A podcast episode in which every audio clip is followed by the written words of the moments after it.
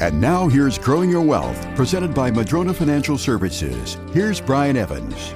Today, I want to talk about some tips on passing gifts or inheritance to kids. One of the things I've, I've been presented with is people make gifts sometimes and they don't really realize that if they don't do something different, the money becomes their kids' money at 21 to do with whatever they want to do with it. And there are no restrictions that can be put on after the fact. It's their money. I've had people make gifts and go, Well, I really need that money back for something, but no, you can't do that uh, as custodian. And so there's something to consider that you may want to just retain control over certain money that you're going to maybe give to kids later on down the road until you decide it's the right time to do that. That's why often it's good to gift maybe down payments for houses or money for starting a business, uh, money for college, that kind of thing, tuition, all that. Leaving money upon your passing, certainly most of the time kids are older, so maybe they can handle the money, but if you're leaving it to grandkids or if you have a premature death, then you might want to have trust provisions in your will so that they don't just get a lump sum of money all at once. Because most people that have not earned a lot of money in their life and haven't handled a lot of money that get a lot of money,